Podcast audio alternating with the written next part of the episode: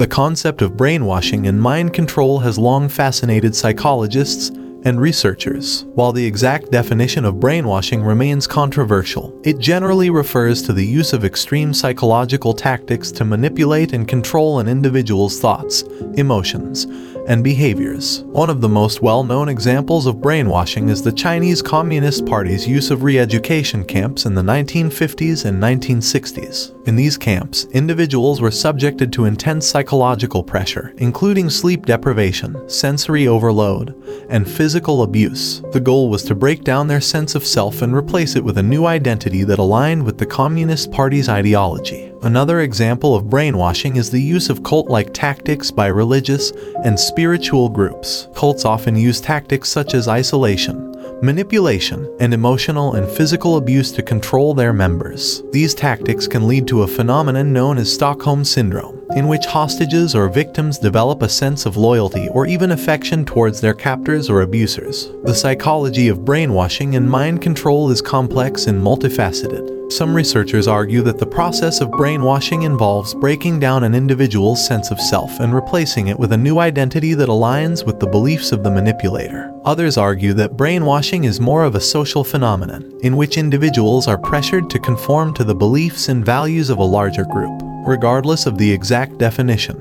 the consequences of brainwashing can be devastating.